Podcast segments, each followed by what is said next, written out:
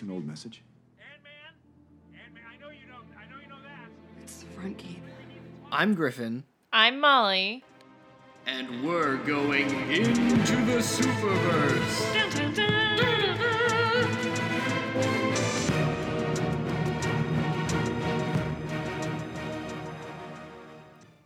Two years in, and we made it. We're here. The end of Phase 3, the end of the Infinity Saga. Avengers Endgame. But not the end of this podcast. No, no, no, no. Far from it.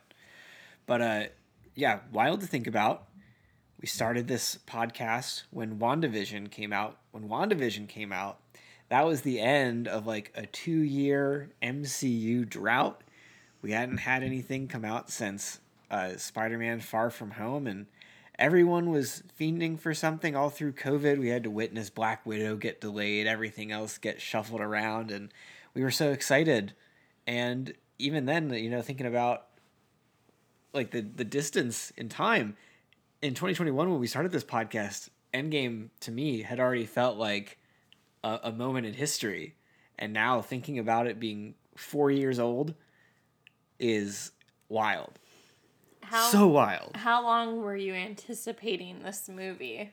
an incredibly long time. I mean, I can tell you that like from the moment that Marvel announced the Phase 3 slate and you know, things changed, but originally it was Infinity War Part 1 and Part 2 and then it, it happened that when Infinity War was announced, it was no longer considered Part 1 and it was there was so much uh, secrecy and trickery around what the fourth Avengers movie would be called and it was so fun that like we didn't even know the name of it.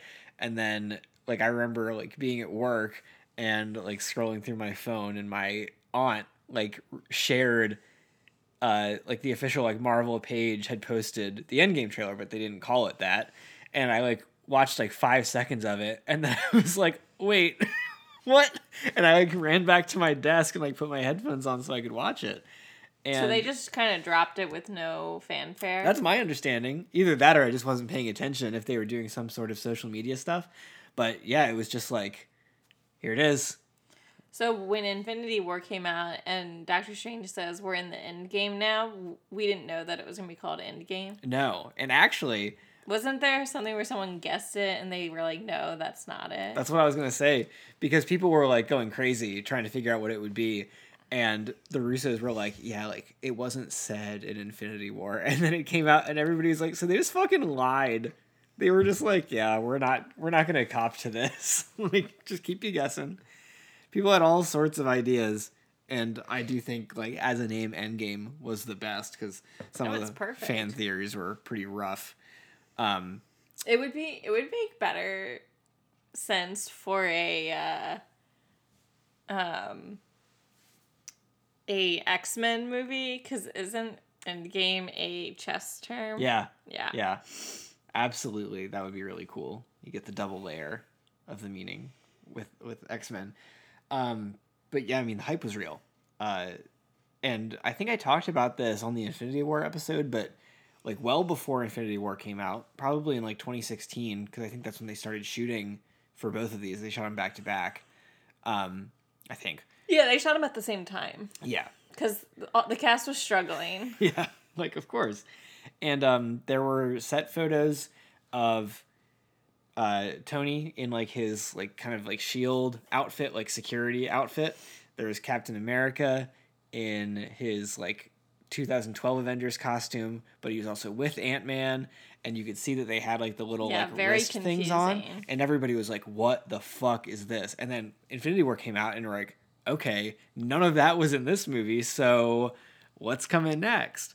Um, I mean, people so- assumed time travel. Obviously, I mean that was, I think that the obvious guess. Absolutely, yeah, the prevailing guess and the and the correct guess because how else would they have done it?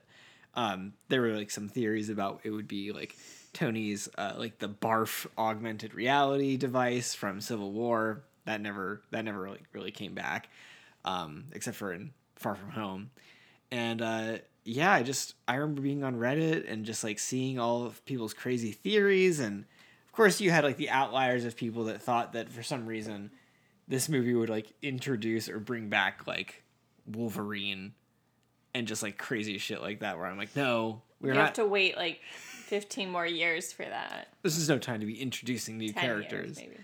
Um, unfortunately, at that time, I had not discovered the Marvel Studios spoilers subreddit, which is a pretty cool resource to see like leaks. I don't like looking at actual spoilers, so like there are like full plot leaks of like most movies that come out like you know at least weeks in advance. I never look at those, but it's really cool to seeing like some behind the scenes production stuff.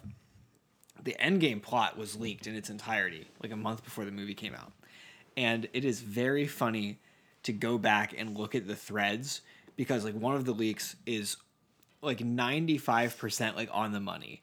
And people hated the ending so much in that little bubble. They're like why would steve like go back in time? Like i can't believe they killed tony like all this. Like it's not gonna work. And then it came out and people are like well i think some people probably stood by it but a lot of people were like this is kind of proof that you can read a plot and it might not work like that but like when you see it you're like oh well now i understand Well, also people that are like in that Reddit are probably like not they don't want an ending like that anyway. Like they don't they want Tony to keep going like yeah and Cap like they don't want an end to Right. their to the game to their series, yeah. it's totally a mixed bag but uh, all that to say that when the actual movie was coming out i mean i distinctly remember we would go see most at the time we were living in bethesda maryland we we would go to the arclight that was our spot and i remember like going to no more RIP Arclight. Yeah, now it's a AMC. I don't think. know. Bit of a downgrade.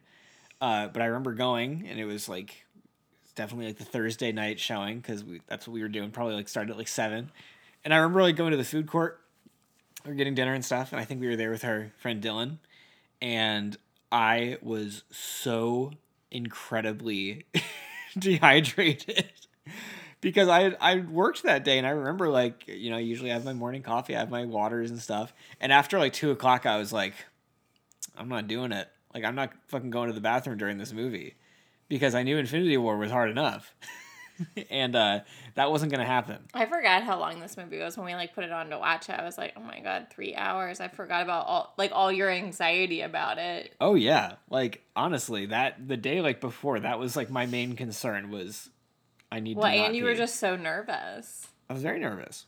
Yeah, I was extremely nervous. Um, but yeah, the bathroom was a big situation. Not for me. Like I'm, I've never been worried about that. camel personally. over here. Yeah, no, you're good to go. I am not. I have the bladder the size of a walnut, and I have to be very careful. Um, but we did see it the theater. I think we've talked about this a little bit. Like going to the theater for Endgame was one of the most exciting theater experiences because like it was people were tingling, and you know we were probably at either the maybe the first or second showing of the night. I think it was probably well, actually, yeah, maybe it was the second one. like maybe some were already in, but like no one had come done. out of the movie Yeah. theater yet. Um, but like just the the hubbub and like, but also like the silence in the theater until a couple of choice moments where people like erupted and like cheers. Oh, and yeah. stuff like that. Like I. I don't really enjoy people obviously talking during movies, but I do love a really like animated crowd that's like kind of responding to movies. Oh yeah, like if you've never gone on YouTube and watched like there's a thousand like people that just like filmed their theater watching this. Yeah. it's like so cool because like I don't. I don't know if we will ever like get something like this in a theater in our lifetime again. Like it seemed like a real like flash in the pan moment. Don't know. Like I felt the same way when we saw the new Star Wars come out. Yeah, yeah, Like, that's true. When R two D two is revealed and C three PO, like there was like cheers in the audience for that. For sure. That's true. That's true.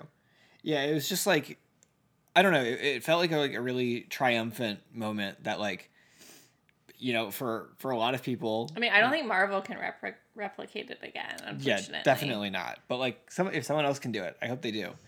But like it was just it's crazy to me thinking about like I saw Iron Man in theaters and that came out like right after I got out of middle school and I like went with some friends to go see it and the fact that like 11 years later they were just then capping off that that saga, like that story and they fucking nailed it. Cuz it didn't for for a minute like, you know, they they had Iron Man and then they stumbled for a little bit, but then it started like building up steam and it was like, "Oh shit, like are they actually going to be able to pull this off?" And even going to the theater, it was like there was I was very excited, but there was that like edge like what if they just like what if this is bad? Like what if, what if they fuck it up? I don't think audience members or really production companies like have the patience to do it again. Mm-hmm. Like even now with like Marvel, it's like not moving fast enough for like we complain about that all the time. Like it's not moving fast enough. Like we want to know like what the bigger story is, and it's like they weren't worried about that in two thousand eight because one they didn't really have a full story, and two like people weren't expecting it. So now with all these phases, it's like that's the expectation. So they can't, you know, draw it out like they did then. Yeah, there was no precedent. Yeah. There's no precedent. And then yeah, after the the build up was proving to be successful, you had Warner Brothers were fast tracking everything, trying to create that same effect, and it didn't work because yeah, like they had the benefit of they were able to take their time over a decade to build this story up. I mean, I will say we're we're coming close to the end of the Fast and Furious franchise, and we'll see what happens in that theater. Yeah, yeah. We'll see how they cap their series off. I'm pumped in for that two too. movies. Say what you will about the series, but uh, they're fun as hell to watch in the theater, and I'm very excited. And honestly, Mission Impossible. Like, I don't know if they've announced when their last one is, but well, it's a it's a two parter.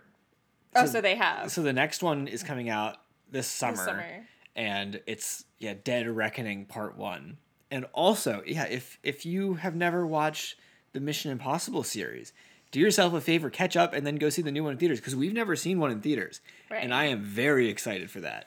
I mean, it's not the same because it's not like all these pieces like coming together, but it is like a long-standing series of like you know building to a, a peak. Yeah, More and- so with Mission Impossible, like they followed like a um, somewhat of a plot like that is connective tissue. Fast and Furious, like They do some whatever. of them connect, some of them don't. There's not like an overarching. they're freestyling it. and for Mission Impossible, uh, that more clicks with my like what I was my sentiment about Marvel in that like the quality has actually just like gone up in my opinion.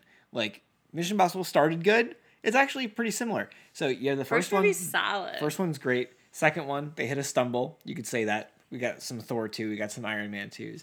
Then they regained their footing with the third one and from there it was just like they upped the stakes and it remained good.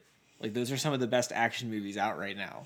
Yeah, also it's like so many more like Marvel MCU is like we're talking about like 25 movies versus, you know, 8. Yeah, yeah. it's a Uh, different ball game. So, and and like also just again in like Griff already peaking his lifetime at 25, but before that like when I saw the like last Harry Potter movie in theaters, like it was the same thing. It was Yeah. like so exciting and like that buzz. Like I definitely think that m- movies can recapture that buzz. Yeah.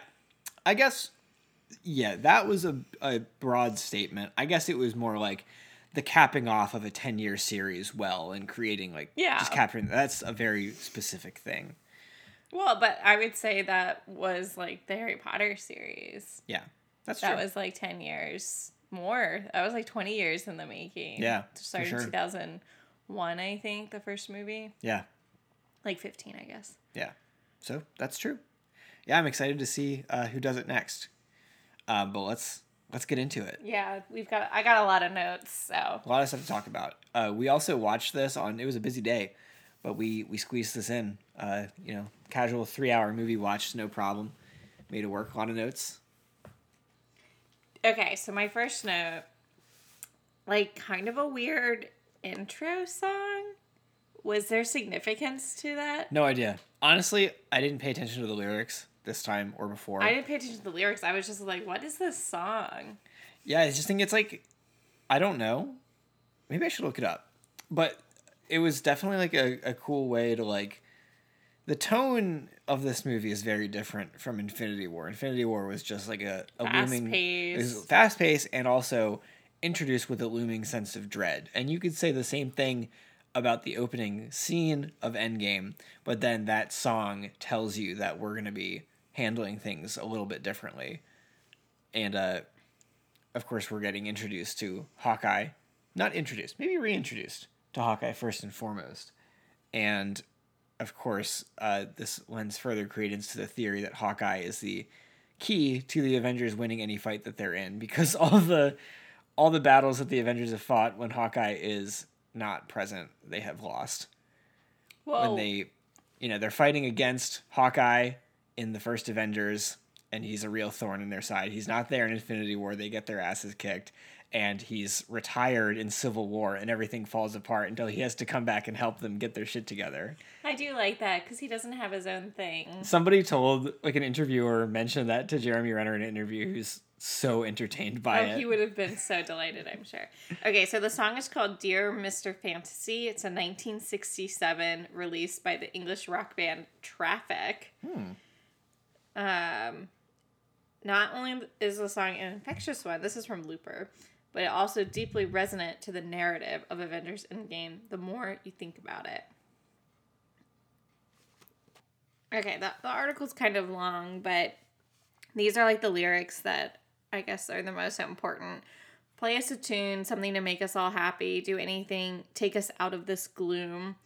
You are the one who can make us all laugh, but doing that, you can doing that, you break out in tears. Please don't be sad. If it was a straight mind you had, we wouldn't have known you all these years. Um I mean, I guess it like makes sense if you think about it. I mean, especially the first part with like get us out of this gloom. Mhm. But yeah, and I think it's specifically about Iron Man. Yeah, for sure. So, anyway, Well, I think it's really cool uh, seeing the Barton family and you know knowing that I, I think it was cool that they were consistent with like the actors for the kids and we we know the family a bit more I after know watching how the you feel about children. yeah I know yeah talking about the Ant Man episode, but um especially after watching Hawkeye and that gives like a lot more depth to his character and you know how he like feels about his family and going more in depth about like the the Ronin stuff. And this is like obviously a very short scene but it's like yeah cool we've we've been given more context for it now. I mean, could Kent could Clint not have like one kid survive or like one family member? Like he loses four people. no that's the only way it works for for the story I know, I know, but I'm just saying like the odds are not in his favor. no they are not Meanwhile, like Tony's got his whole crew, Mm-hmm. and then look what happens. Right. And also, like, I remember that being a theory too, is people were wondering, well, this is before Infinity War came out, but I think, I, again, bears repeating, but I talked about it in the Infinity War episode about, like, who would be remaining for Endgame. And I think it was a really good call that it was, like, the original six plus a couple extras along for the ride. Because the way that they told the story, just by having them have to reunite, you know, and, you know, kind of like not by choice and having to like repair the relationships that were damaged in the past. And then you also have Rocket and Nebula and like Rhodey Yeah, and a couple like other spice. people hanging out. So it was cool. It was a good crew. Oh yeah, I mean, it it just like maybe it, it wasn't obvious at the time, like when they were deciding it, but like it feels so obvious that of course it would be the original mm-hmm. ones. Absolutely. I also didn't mention it when we were talking about the hype, but also I have to give like a shout out to how good the trailers were for this movie because this is like a hard this is a 3 hour long movie and yet it's hard to promote without spoiling or at least like you know showing your hand on what the narrative Right, they is going still to be. want surprises. Right. So like the teaser trailer, really cool, like extremely light on detail. It's almost all It's just stuff. like recap.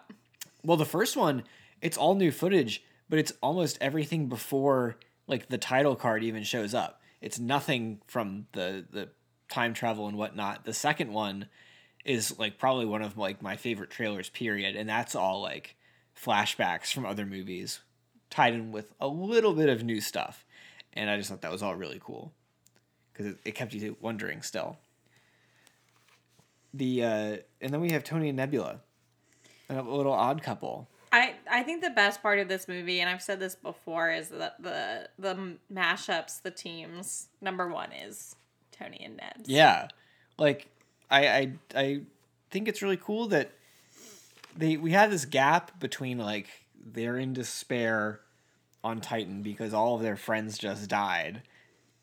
Jump to like dying. right, jump to them stuck in space after you know making this escape attempt and putting their minds together, and then they're just like hanging out playing paper football, and yeah, I just I thought it was really cool because of course this is how they would both respond. And Nebula is like this asocial weirdo and Tony has all the charisma.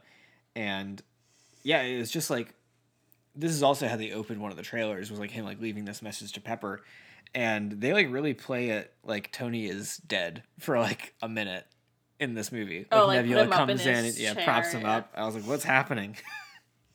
Uh, yeah, his his little eulogy at the beginning is like so perfect for him. It's like really good writing and like really good character development. And I feel like that's what we've been trying to we've been looking for in some of the newer movies is like that kind of thing. Like it's just so him and his character. yeah, yeah. Like I can't say that about a lot of the like current characters like oh, that's like so like that character, you know, like they don't feel so defined. Right. And We're just- again, he had 11 years to define this character, but I also think part of it is a consequence of the fact that like Tony Stark and Robert Downey Jr. were the most successful parts of the original MCU. And now kind of a common criticism is that they've like Tony Starked every character. yeah. They're all like Everyone's quippy, quippy. everyone's witty, and so you don't have like the original set of Avengers to some extent. Like Black Widow's always had a little bit of that. Thor had a little bit of it, and then they changed his character later. But like he had, yeah, he felt very distinct, and so they were like they to, could like, all challenge him, but like in different ways. He was very much his own. Mark Ruffalo. yeah, he's very much his own person. Um, and this was just like a really good. Yeah, they, they the writers of this and Infinity War and Civil War like really understood his character and how to how to play him against other people and not have him just be comedic all the time. He Yeah. can he can do both ways. what if this movie had started with him dying? That was like a theory, and I was like, "There's no fucking way," but like that would have been like wild. Like he's the new, you know, Phil. Like they have to People would avenge him. people would not have accepted that. Can you imagine? and the- like so lackluster. just yeah, like dies of lack of oxygen. Uh, I don't think the theater experience would have been as good after that. Like, Boo! Yeah, so like would Nebula have just survived? Like maybe she would have starved to death, but like she's like seems more fine. Yeah, I mean she's like what, like mostly robot at this point. I think she would have died eventually, but yeah, she would have held on for longer, which is still sad. Um, but she would have handled it better, I guess. uh, but fortunately, our Deus Ex Machina, uh, Captain Marvel, has been uh, dispatched to deep space. They found a ship. I don't know how they found the ship, but Just They on managed- her journeys. yeah. But this was I think this was after she went to she went to Earth first and then was like, I got this. Let me let me go pick him up. Uh, maybe she just knows space really well. She does. Yeah, I she- mean, yeah, I know. No, seriously, she's like, oh, like they were near Titan. Okay, like I'll go look around. Um, and of course, like we, I think we discussed this during our Captain Marvel episode. This was all done before Captain Marvel. You know, they had Brie Larson cast, and they were writing her into Endgame before um, the directors and writers of Captain Marvel had like taken their shot at it. So she's kind of like left in this space where she's like not. They didn't really commit to like giving her like a full fledged character. You can see like shades of what they ended up doing in Captain Marvel here, but like I do think like her characterization falls a little bit flat because she shows up to help, and that's it. She's basically like a weapon. right. She shows up, saves Well, Tony, she's so few lines. leaves. She's like, I gotta go help the other people, and then comes back. And yeah, yeah, it is really surprising at how little she's in this. Like I get the sentiment behind it, but I feel like they should have just communicated more and been like, okay, this is the direction we're going, and we're setting it up here. Mm-hmm. Yeah, I wish they had they had done that just a little bit more synchronicity because it just makes Captain Marvel kind of feel like the movie Captain Marvel feel like oh it's cool we know who this character is now and then you go watch Endgame and you're like okay this character is barely even a presence Like she's very she's rigid. really part of the team yeah exactly it's not necessarily a bad thing I mean her attitude like makes sense she's like kind of uh like understands the plight, but is also like you guys don't understand. Like you're so in your bubble of Earth. Right. Like there's other shit going on, but still. Um, Steve starts the movie with a clean shave. What do you think that means? Disappointed. it was very That's what it means. disappointing. It Like, feels like he's returning to something, you know. Yeah, it's true. But I'm like, damn, you had a good beard. You had a good beard going. Some people would really appreciate that kind of facial hair, and now you're just going and shaving it off. But it was worth it because, you know, he loses the beard. He gets a real shield back. I guess that was the trade he had to make. More of that Wakandan arm guard bullshit that wasn't going to cut it. Tony looks terrible. Looks terrible. They did a really good job of making him look like super gaunt. He looked gross. I don't want to look at him. And he's He's all like jaundiced and shit. once again taking out all of his anger on Cap. Yeah, I was like conflicted because I'm like, it's it's like so unfair because he's like talking about like, oh yeah, like I told you we should like we needed Ultron. Like we know how that turned out, man. But at the same time, like that was like Cap's whole thing is like we're we're here as a team, and then it like we're not. They were not a team. They Yeah, but like that's It's not, not- Cap's fault. It's not his fault. It's not his fault. Tony was the one that tried to kill him. It's true. But at the same time, like thinking about like the events of Infinity War, it's like of course he's gonna feel that way. Also, he did come back. Cap did come back to help. Yeah. Well, yeah, I mean, but like at the same time, like I listen watching the scene, I was never like, oh, like Tony, you idiot. It's like, of course he felt like that. Like he was just like, I'm not like, oh, you idiot, but it's like you're mad, and so you're blaming like well, yeah, the one sure. person you felt threatened by your whole life. Mhm. yeah, I mean, there's a lot of there's a lot of layers there. Like, who else is he gonna go after? Nobody.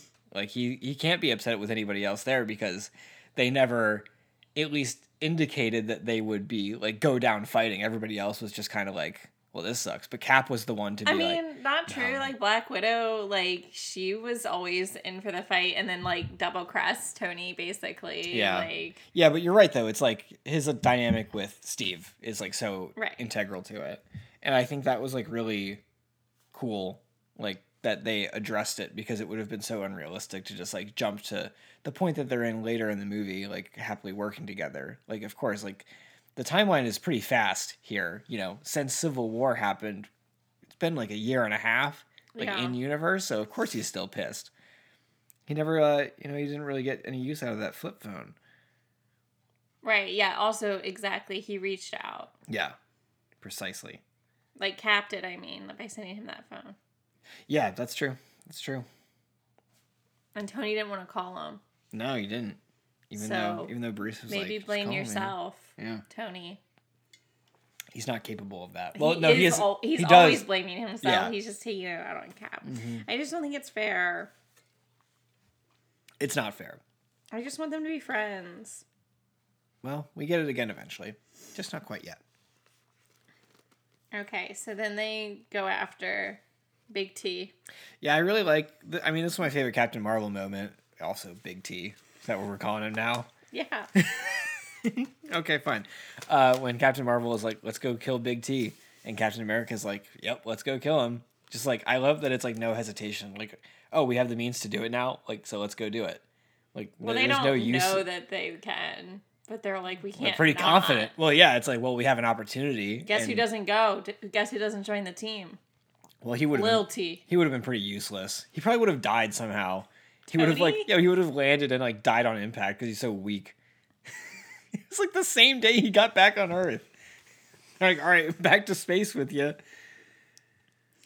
I think it would have been really interesting if this version of Big T had uh, lived and been around um, to see like them conquer like How would you, if if you had uh, wanted to write this script and have him? How would you have played that? Like, what would they have done? Like, just like what arrested him?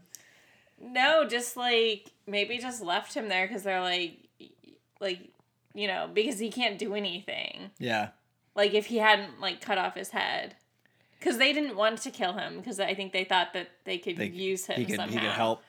but um, i mean i don't know how it would have worked but i think that it also might have been really interesting just in the future to have him as like somebody that somebody goes back to and asks for advice, Hmm. and to see him if he's changed his viewpoint after like the events of this movie. Or if it just like reinforces like where he is, but yeah, he's like somehow like trapped on a planet or Yeah, something. that like been cool. he can't leave. if they wanted to make like the Thanos' beheading more like intentional, it would have been pretty wild to like have him live the whole time. Like they kill 2014 Thanos, and then Thor's like, um, I have some business to take care of, and then just go kill him anyway. Yeah. Like I'm not upset that they killed him, but I was just like what an interesting character to have like later on. Mm-hmm, Like not exactly like a sage wise old man, but like he thinks of himself that way. yeah, absolutely. Like he, and at the end of the day, like that Like version an of- older Thanos. Yeah, and that Thanos like won. Like he's still like yeah, obviously they've changed things, but yeah, it would have been really interesting to be like, yeah, I completed my plot. Like I carried it all the way out and it is what it is now. So yeah, that would have been cool. And I also know that in the comics like oftentimes Thanos gets killed by somebody else by another villain as like a demonstration of power. so they could have done something like that. Oh, like Doctor Doom killing Thanos Yeah. and being like, "Oh shit." I I just think it's it was really cool like how fast this whole sequence unfolds. I mean, just like Hulkbuster like crashing through the roof and they cut his arm off and it all happens so fast. Yeah. Cause you're like you're building momentum with them. It you know I'm thinking of that though, the him staying alive. It's like there's a scene in Harry Potter where Voldemort goes to visit Gellert Grindelwald in prison and then ultimately ends up killing him. Mm-hmm. But it's like he's like kind of giving advice, but he's still like a bad guy. Yeah, yeah. It's just interesting. So anyway. Yeah, I do think that must be like a bit of a trope. Is like the imprisoned villain who is like, "Oh, you've come to me for like-" Exactly, and yeah. even like Thanos Which like like. says that in this movie. He's like, "Oh, like it's brought you back to me." Yeah. He has this whole mantra of I am inevitable. Yeah, which I think really ties in with all of the time stuff and the time stuff we're dealing with now. Like Mm-hmm. um, these, what are they called? Like, variants, but like things that like can't be uh, changed. Nexus or Yeah, a no Nexus um, event. Nexus beings, and then yeah, yeah, He, he- is like a Nexus event. Like Endgame has to happen. it's always gonna happen. It's all yeah. It's like fate based. So like, and him just saying that it's like yeah, it is inevitable, but like not in the way he even thinks it is. Yeah. I also just think it's really funny that like 2014 Thanos gets his whole like like basically kills himself by like watching his his future self and like idolizing who he is in like like 5 years. He's like, "Oh my god, I'm so fucking cool." And it's like, "I'm going to like, oh, you heard me say I am inevitable. I'm going to say that again." like he says it like when he comes back for the when he snaps, when he tries to snap, he's mm-hmm. like, "I am inevitable" cuz he heard himself say it in the future How would he have heard himself say it? because they were watching Oh, Nebula's thing, and I'm like, that's so he's such a loser. He's like he's quoting himself because he's like, this is gonna sound really cool when I do this. Because 2014 Thanos is just like so cocky. He's so Yeah. much more brash. He's not thinking as much. He's just like he's going for the gusto, you know. Old Thanos never would have gone for that. I call him old. so it's so short after it, but he's so he carries himself so differently. the five years later is those pauses, man. How many times do you think they redid the timing on that? so much. Test audiences, yeah, they were running that shit. I remember the theater being like, "What?" That was maybe the most shocking thing from these movies is how much time they let go by. Mm-hmm. Absolutely. Also, before that, like the I went for the head from Thor. Uh, like rough moment for him, but like I still am not sure if this was meant to be played for laughs or not. But it definitely got laughs The what? when Thor cuts Thanos' head off and is like, "I went for the head." I remember our theater like laughing, and like a lot of theater Oh, no, I reactions think have it's that. very sad. I think it's very sad, but I think a lot of people like read it or hear it as a joke. I did not. I don't really either, but I get why people would. Thor medium T is really going on a journey. Yeah, There's too many T's. a lot of a Big of T, little T, medium T. Um, he is he's really struggling Yes. and continues to uh, for for years on end, Uh huh. which I like it in this movie, and I think it's done well. And then I think they make it a joke, obviously, in the rest of the movies that he's in. Yeah, yeah, they fuck him up. We'll we'll get back to Thor: Love and Thunder eventually. Um, but yeah, so the the five years later time jump is wild, and it has so many implications for the MCU, which, as we've talked about, are addressed to varying degrees. But I mean, just like the little bit of scene setting that they do here, like you see like the Statue of Liberty, and it's like covered in like debris, and there's like boats shored on it, and New York City is like in a general state of disrepair. The world looks like shit. Captain America is running a support group. I get like goosebumps at Cap's therapy group, like not in a good way. Like it's just so um like him pretending to be this like motivational speech speaker and like you gotta get out there. Like this is what they like. He's so good at he's it. like lying. He's like he's not practicing what he preaches at all. Oh yeah, and doesn't really believe it either. But he's like so good at it, and that's like what's so I think like gives me such like a feeling. Yeah. I can't even pinpoint the feeling, but I'm just like, oh god. No, it's it's really good, and you know it's it it, it hurts me that this scene on well the movie as a whole, but specifically this sequence does such a good job of like addressing just how much this like fucked people up. Yeah. and then like we are kind of you know we move on because i think they were like well we can't keep we can't Can't- do this in every movie. It's gonna be too depressing yeah. but like they they do a great job of demonstrating like how this affects people. Like they're yeah the avengers are not like out there like fighting in the streets. Like they're just helping people like not like be depressed because like who wouldn't be? It's fucking miserable right now. I wonder what people would have said if like there had been more proof shown of like it actually was good what Thanos did. Like the population did need to be like like things are better and like one thing they do like kind of make a joke about is like environmentally there's, like, like, the, the whales. water's better. and that's like that's like what we saw during covid which is wild like when everyone was inside it's like oh like the smog is clearing up and all these other things where it's like this is horrible obviously things are eh, that was like the whole People meme are is like nature is healing and it's like but Yeah. you know yeah and they At what cost? they tackle Yeah. a little bit of it and of course yeah thanos is a fucking maniac but in some ways it's like well he had some in some ways uh, a right idea but also like was just so hell-bent on the only way the only solution being genocide and he wasn't willing to accept Yeah. anything else I I think they deal with it a little bit in obviously Falcon and the Winter Soldier mm-hmm. on like how some people preferred it yeah for sure snap, but um one thing that I noted, and I don't know if it actually means anything, but when they're having their little like monthly check-in meeting and they've got um somebody from Wakanda, is it um it's a koye Okoye? Okay. She says that there was like an earthquake underwater and I was like or is it is it related to the Wakanda the, that movie? yeah Do you think? i think it was like kind of just like a fun little easter egg and now retrospectively You think it is? Yeah, I think be? so. Because Yeah. like what- and like having them mention it specifically, Right, that's what I mean. Like, I just thought that was interesting. and it fits like Wakanda was like so unaware of Atlantis's existence and like or not Atla- Atlantis, whatever. Um, I don't remember what it was called. I know that's how I couldn't. but uh, you know, in that movie, like they just had no idea that it was going on. So of course, like Okoye would just kind of dismiss it. Like maybe go take a closer look, guys. There's some shit going on down there that you should possibly preempt before it comes back to bite you in the ass. yeah, This whole like, I love like the character moments here with with Steve and and Nat. It's just like really cool. Like they're just like having a moment, and like Black Widow is not doing well.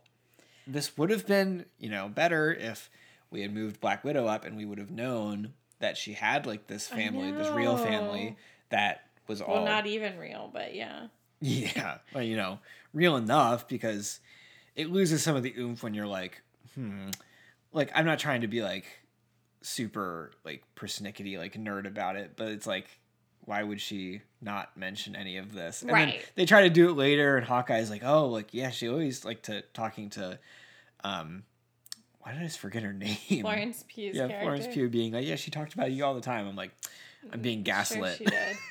Um, I do think like Scarlett Johansson is giving a performance of a lifetime eating that sandwich. So, like, I'm not even kidding. Crying, like, she's eating a so sandwich. good in this this scene in particular. Like you're saying, like it's so good, and I feel like um, we don't talk about the acting very much in these movies because it's so green screened and CGI'd. But like this is one of like this is a real scene. Like it's not with a bunch of CGI, and I think that matters and that shows. Yeah, we get some good moments here.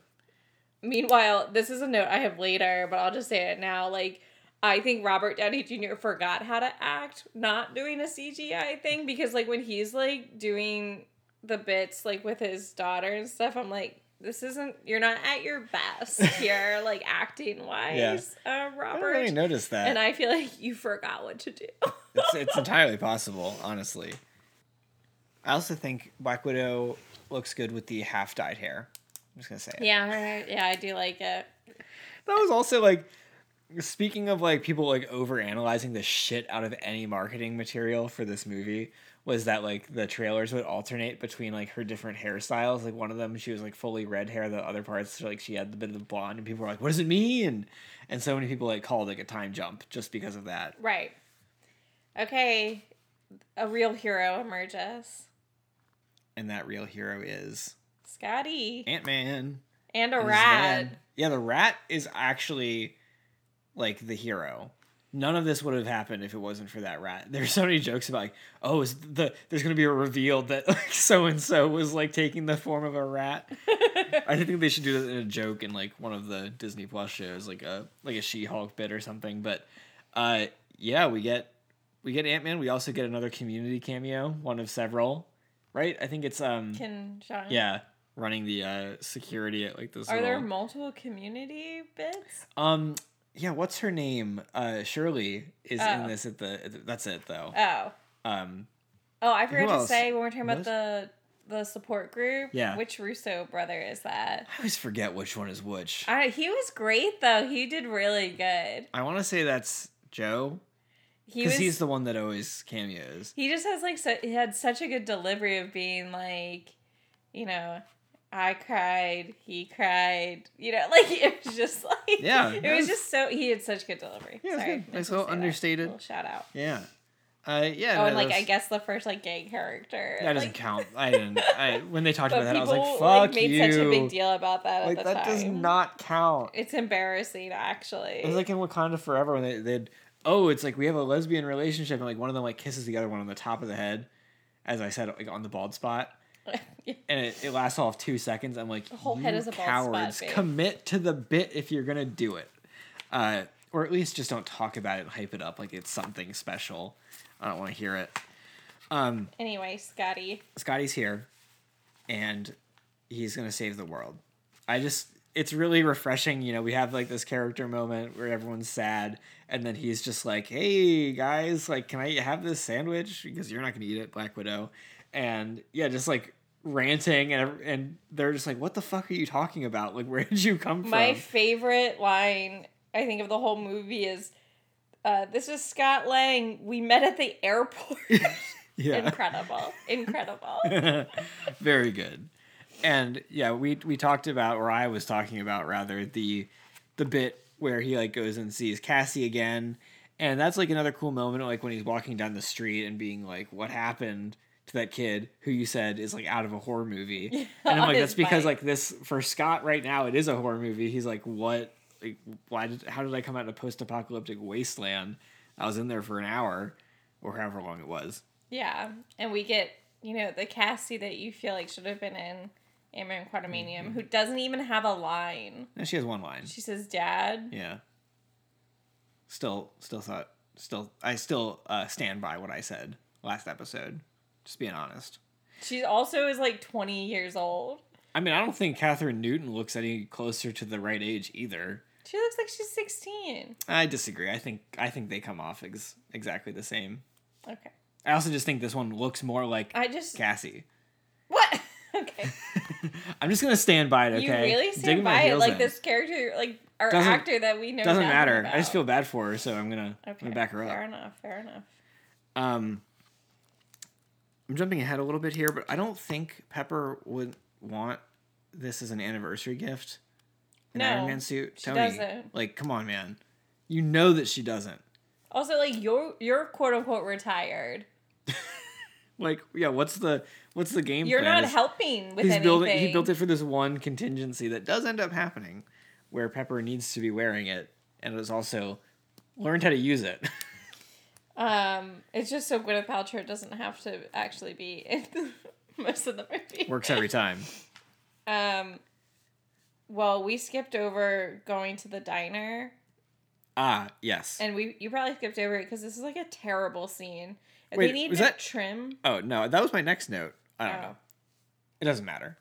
But yes, Oh right, because they go to Tony first, and I didn't have a note about that. I guess. Tony. Yeah, they go to Tony for the time travel. He's like, no, I have a really cool cabin on a lake, and I got a kid, and No, I think they go to Hulk first, don't they?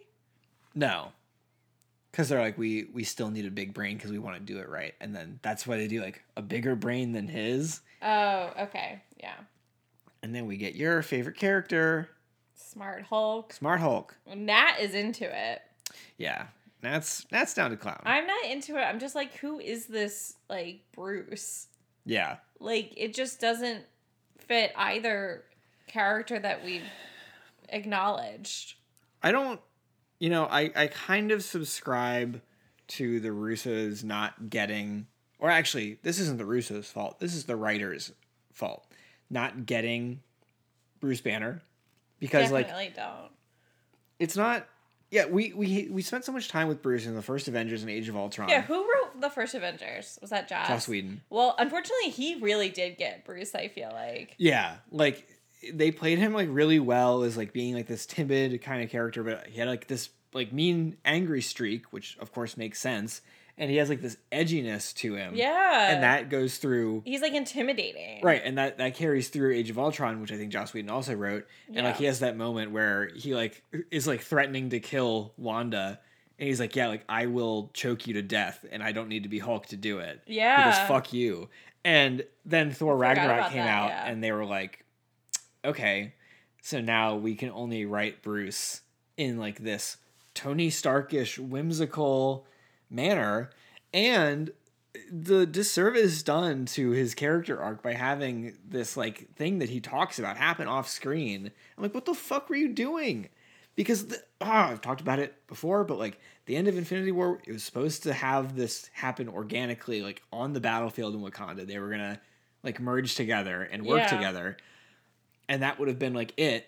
But they were like, they didn't do it. I think it. I would have been more forgiving if that had happened. Well, and if he was still like Bruce, I don't know, like because now they want to have it both ways. he's goofy. Right. He's taking selfies with people, which I don't know if that's supposed to be like the Hulk side because like we do get like a little bit of Hulk personality in Thor Ragnarok, which is fine. I like that stuff. Mhm. And even when like Bruce comes back, like I think that Bruce works in that movie because he's like confused and he's like trying to catch up to what things are happening. But like this Bruce is, and what we continue to see in like She Hulk and stuff, it's like such a joke. Yeah, like he, yeah, they they really turn him into a joke, which is a shame because I think Mark Ruffalo is a good actor and was doing Doing really good. I forgot about that scene, and you're right. Like really intimidating. yeah, which is it's a shame. And like I don't I don't hate the new Bruce like in She Hulk and stuff. It's funny, but like this is not what this movie called for, in my opinion. And whatever the reasons were for like removing that bit from the end of Infinity War, I think they did it because they were like, we didn't. That was like too like victorious of a moment for the end of the movie. Like, they were trying to hit like a specific tone, which is fine. But like this is not how we want to resolve this, is it? Like that's his whole that's Bruce's That's whole, whole thing. drive, and now it's like, oh yeah, like I did it, I made it work. I'm like that's so not earned at all Right. and like then like really yes he gets to like do one of the snaps and i i liked that it was like oh it puts off gamma radiation like so Right. i'm built for it but like they totally like sidelined him in infinity war didn't really give him anything cool to do he had some of the shittiest cgi in the whole movie and now we're brought back and he's mostly doing scientist stuff but like not yeah i don't know i i really don't think that they that character is like their priority and he was just kind of like part of the original Well- six so they were like all right, and they how are dumbed slot him him in? down. Yeah. Like I get that this isn't his area of expertise, but he's like pushing buttons like, "Oh, I don't know what I'm doing." I'm like, this is one of the smartest people on the planet. Yeah. Like even if it's not like quote unquote his area. Yeah. And like I don't you know, people like really it rubbed people the wrong way in Infinity War when they kind of like had Shuri like dunk on him by being like, "Oh, like you don't know how to do this." And Yeah. like, "No." Like that's fine. Shuri's smart as shit too, but Right. it felt like they were like we don't have the enough room to like continue presenting Bruce as like a capable scientist. Like we That's need not he's true. he's he's being moved to butt of jokes. Which I'm like, God, We have it." enough of those. seriously like we could have i think like a version of bruce that has fused with hulk and that brought out more of like the edge and like the anger that he feels especially like later after black widow dies like would have been like really good Yeah. and then like they would have had a more interesting character arc to parlay into she-hulk that wouldn't have really worked for the tone of that show but they would have just had more to work from I think having a brooding Bruce would have been fine. yeah, and it, they wouldn't have had to commit fully to it. They could have like made fun of it. They could have, yeah. So And or that's like how she got him out of his shell was like to have him be the teacher. yeah, yeah. So a bit of a bit of a fumble there. If we if the rumors are true and we get more Hulk uh, in the coming movies, like there's there's rumors that it's going to be uh, in the next Captain America is going to have a lot of Hulk stuff happening. Then that'd be cool. I hope we get more of that. Um quote Mobius strip quote. Yeah. What was that about again? that that was from uh, when Tony was doing like the time machine modeling, and a Mobius strip is like a I forget what they call it. It's like a like kind of quote unquote impossible object. It's like a loop that like intertwines on itself. Um, I don't really get it. Is it a, a is like Mobius from I think Loki Mobius, the character, is like a reference to to like that? like a time phenomenon, thing. Yeah. yeah. Somehow, I don't claim to get any of it. I just yeah, but it was It a just good call felt out. significant. Yeah. And this is the scene where I was like Robert Downey Jr. kind of forgot to act without a green screen. Was like him realizing that he figured out time travel. He's just like, I did it. I figured it out. And I'm like, what is happening? I mean, I didn't really like. that was that the only bad scene. acting. His stuff with Morgan is all good. I kind of like I enjoyed his delivery there because like it was so like he didn't want to figure it out, and so like he knows that when he tells Pepper about it, like he's basically opening Pandora's box, and like he has to follow through on it. He doesn't really want to do it, so he's trying to be like so nonchalant Right. about it, and she's like, "Why are you being weird?" Well, like I feel like in comparison, she's like, even though she's barely in this movie, like her acting is exceptional. Yeah. Like she's really good and she delivers like a really impactful line about like not being able to rest. Yeah. And you know what I really respect about Gwyneth Paltrow, even though I think she's kind of uh, out there, is that she probably doesn't even remember what movie this was, and yet she still did a great acting She's job. so yeah, like she definitely thought this was a Spider-Man movie, just like she did for Right. Infinity like she's kind of a problematic person figure, She's but very like, annoying. She's really good. Like she delivers. yeah, just makes me wish she didn't uh, do any of the other stuff besides act. That's fine. Uh, um, yeah, I love the the actress from Morgan Stark. She's so funny. Yeah. Like when when Tony's like like says like shit again. He's like I'm working on important shit, and she like makes this face. I'm like, what? I don't know how. It must be like the hardest job to like direct a kid on set of a movie like this, but like. I mean, she's not in it a lot, but But she's especially at the funeral, like she's so good. I'm like, I don't know if they just let her kind of do her own thing. Like I don't know if they like fed her a lot of lines or Mm-hmm. what, but like I'm like, this is exactly how a five year old would be responding. yeah, like not really, like kind of getting it, not, not really like being understanding. like, I know I'm supposed to be sad right now, but like someone's giving me a hamburger. yeah, exactly. Um, okay, so Tony says, in reference to the shield, when he gives it to Cap, he says, um, he made it for you. Yeah, Who is the he? his dad. But like, that was the old one, I thought. I Didn't think it get messed up? I think he fixed it. I think the implication is that he took it because Steve threw it down and he was like, "You can have it." And that whole time during that fight, Tony was like, "You don't deserve it. My father made that shield." And so Cap was like fine. Fine. Like I don't deserve it. You take it. Or I don't need it yeah. to be who I am. Right. And this was Tony kind of like coming to terms with like because and it you know, it's it's so important that we get like that scene with him and his dad later where he can like accept like who Captain America is like to him and who he was to his dad and that like if he's going to like repair this relationship then like that's kind of like a symbolic gesture. Right. And then we get some real daddy shit later. Yeah, which is exactly. Great. I Uh, love this part about getting the whole team together. Yeah. I like that they take the time to like go out and do this. I do think they spend too long at Thor's house, but yeah, that's for sure. Um, but the Hawkeye sequence is so cool because it feels like it's out of a different movie in a good way. Uh, and I just I enjoyed that a lot. Just like getting the sword fighting action, which is not something we get very often. And um, wait, you skipped over the Thor stuff though. Oh yeah, I or did I skip over the I don't know. I don't have any notes on the Thor stuff. Oh, I So- didn't I don't think I had any notes on Hawkeye. What's his name? What Ronin? Ronin, yeah. Yeah, I just think that's it's really cool, and I bel I am not gonna pretend like I know who it is, but the guy that he kills is like a pretty notable actor. I know he looked very recognizable. So some people were kind of upset that he was just there as set dressing to get killed by Hawkeye, but um, I you know I think if you hold it up under a microscope, his his motivations for doing what he does maybe a little flimsy, but honestly he doesn't need much. He's just pissed off and wants to kill criminals because he doesn't think they deserve to continue living. Well, and I think he literally just needs something to do. Yeah, so why not? Why not go kill criminals? I And- think it makes sense. It does. It does. I don't know why I was being so scrutinizing. And again, this is also for such a short sequence that sets up like who what he was doing for the entire five years.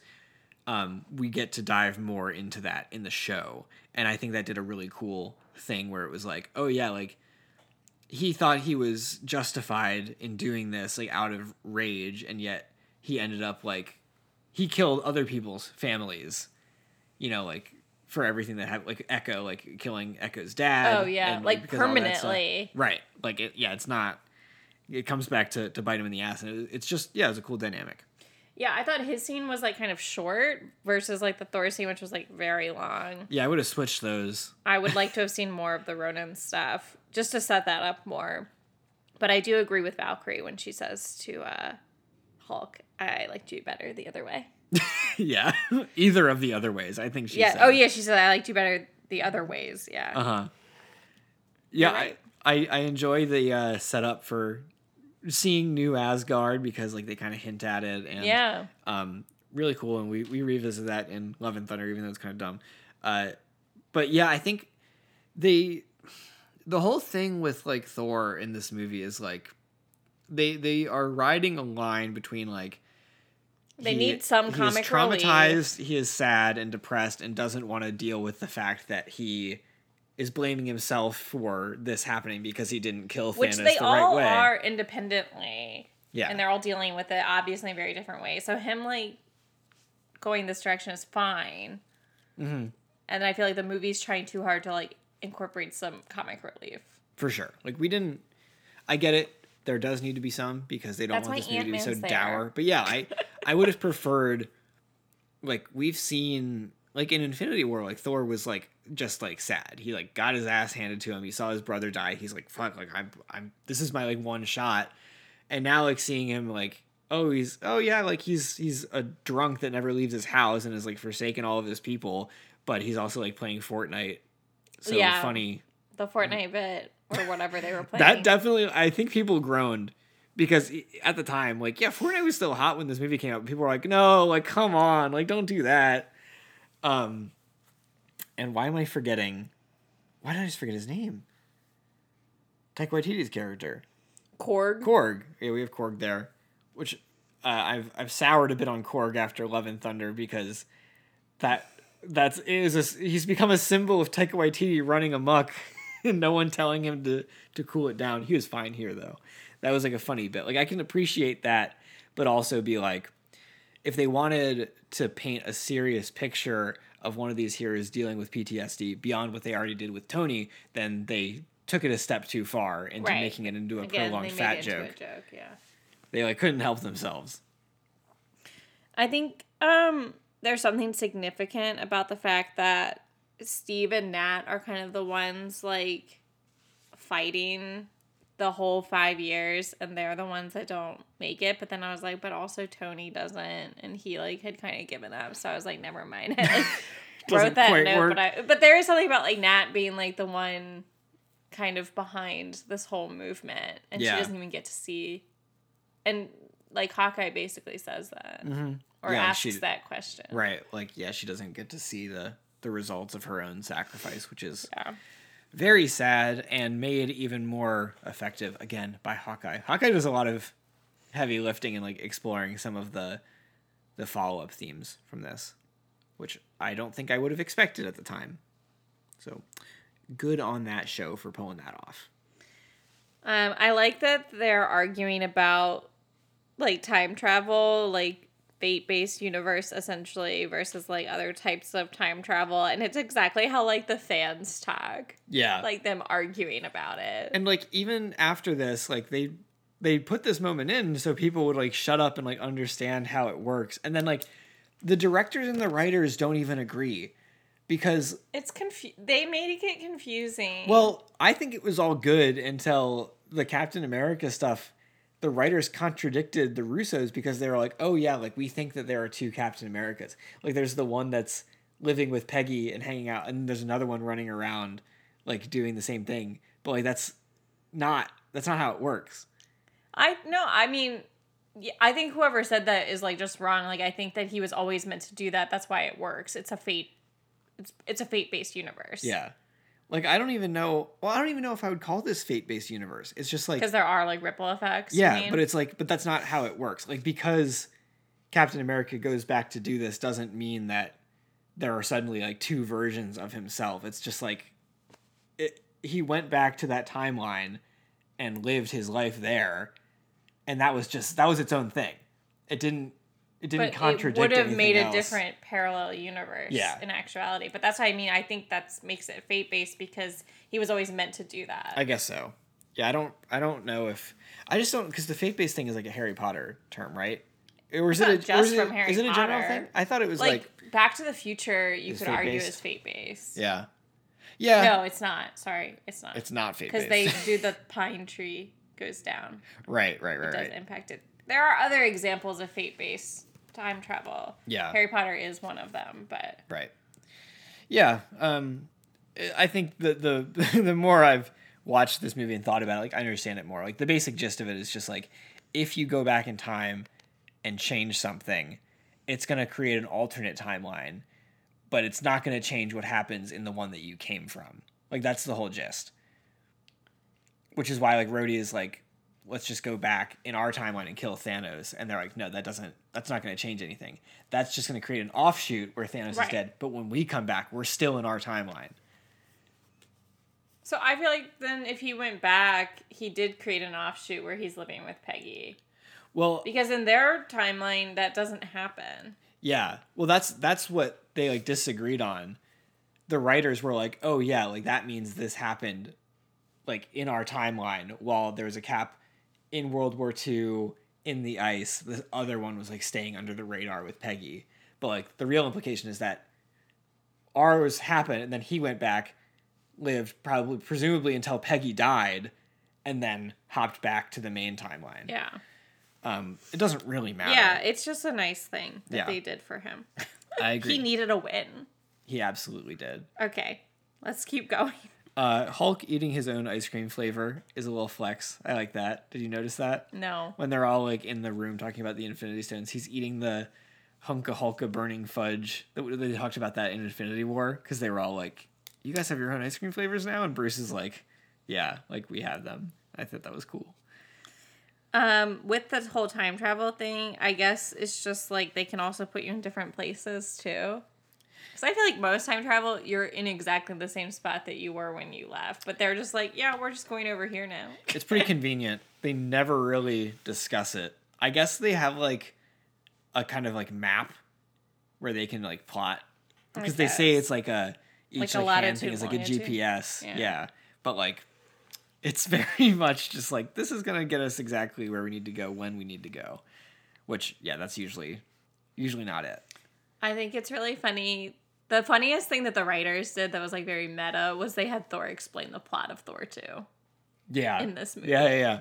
Because they're like, uh, okay, people might not have seen that one. Yeah, or remember it. Like I maybe hadn't seen it, and if I had, I definitely had forgotten about it because I then insisted that we watch Thor 2 after we saw Endgame, and Griffin was like, Why do you want to ruin Endgame by watching Thor 2? we watched it like the next day. I needed to have the context. It's a bit of a downgrade, but yeah, the context is good to have because they do kind of expect you to know a lot about like Frigga and and that, which you get a bit of it if you only saw the first movie, but then you don't know that she died if you didn't see the second Thor. So Well, I think I was confused about the whole like Jane being there, like all that stuff. yeah, yeah, yeah, for sure.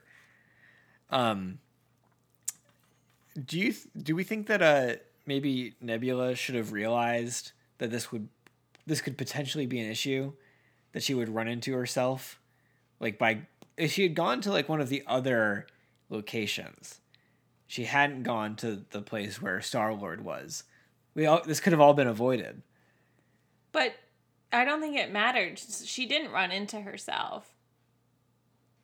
then how did how did this happen I think because she was in the same time as her past self. So any of the old Uh, timelines. oh, okay yeah yeah, yeah. I think could have been. It didn't. I think you're right. It didn't help that they were in space, but because it was all through her mind. Yeah, yeah, that makes sense. That makes sense. I didn't really think about it like that. But uh, I, I do think that was like a really cool way to throw a wrench in the works. Yeah. I mean, uh, just like the fact that they were able to make Nebula like such a crucial part of the story of this, she was pretty minor character in both Guardians movies, even though like she had this relationship She was more in the With- second one for, for sure. Um, but yeah, I was really happy with how they did that and like they how they were able to use that to explore her relationship with Thanos and with Gamora Yeah. more. I thought it was pretty rude of the writers to include the line "See you in a minute." Very rude. They knew it. They knew exactly what they were doing. Of course they knew. it's fucked up. Just that gives that little grin. Dead. Dead. Very sad. I I still I was like stunned when they did that. I was like, is it not enough to watch Gamora get her head smashed into the pavement? Now we have to watch it with Black Widow too. It was worse with Black Widow. I It was feel like. worse. It was worse. Um, I said, of course, Tom Hiddleston came back for multiple timelines. like they, they just have him in the Thor two one. Yeah, just for Or you know why not? He's already but, on you know, set. The Thor one. Yeah, that was really funny because I, yeah, I think everyone like cheered and then it was like, oh, are we not gonna see him again? Of course we do, but not there. Yeah, I mean same basic era, so same costume. I mean, like yeah, canonically in Thor two, like he's he is in jail the whole time. yeah. Like almost, I think. Like well, and it's right end. after Yeah. Avengers, so I just yeah, all of the the time travel, like we we jump right into it, which is really cool. And it, a- after that point, like the whole movie is like super fast paced. Like we we're we're beyond the setup phase. Right. We are in it to win it, and you know it's so fan servicey, which I think is like why a lot of people rank Endgame below Infinity War, myself included. Like Infinity War, in my opinion, is the better movie. Um, but Endgame is just like such like a celebration of the whole MCU, and they take the time to like give everybody these moments. It's like, oh, there's Star Lord like singing, and here's like the circle shot from the first Yeah. Avengers. Like we're gonna take the time to to do all this, even if it's like a little like on the nose. I, it is, but I also do think it's like done well. Like I love, No, I I- really genuinely love all the mashups and stuff like that. I think it works really well. Like the plot is intricate, confusing, but like it works. Yeah. like it's not just like simple. No, I I agree. Like I do think it's done really well. It's just like a very different beast of a movie than Infinity War is. Yeah, I would say like the first two hours. The last hou- when we got to the fight scene, I was like, oh well, we're almost done. We, there's probably like thirty minutes left. I was like, there's a whole hour. like we're in we're in the end game. The end game is long. um, so that was like okay, I I I. But um, the first yeah, when they're doing all of their basically in, until they come back to present and they bring everyone back. The first up into the first snap. I was Indeed. like excellent. Um, and I, I don't even mind all of the stuff after, but it does go. I think that part goes on a bit too long. Yeah, pacing slows down a bit. Uh, in 2012, I really like that they have the ancient one there, and they're talking about like she like knows it's so cool that she's like yeah like you're five years too early like she knows what's gonna happen she knows that he's gonna be like a really great sorcerer and that he's like he's supposed to be the best of us so of course he had a reason to do this and of course like bruce didn't know who what the fuck he was getting into Right. when, when he was sent to go get that well, he and what he met. Well, he didn't meet her, but he went to the the sanctum sanctum in Yeah. Infinity War. Um, I really appreciate the time lesson that we get from Tilda here.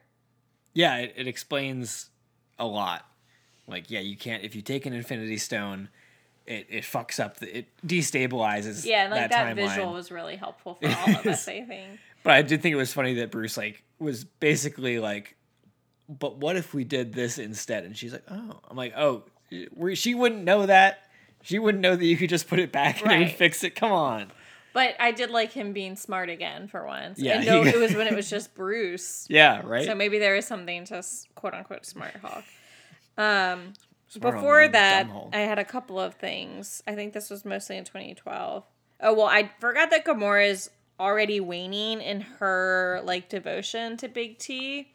Um, so that was good because I was like, I feel like they're gonna have to do so much like character work when they bring her back for Guardians, but like she's already at that point when they meet her in this point of the movie.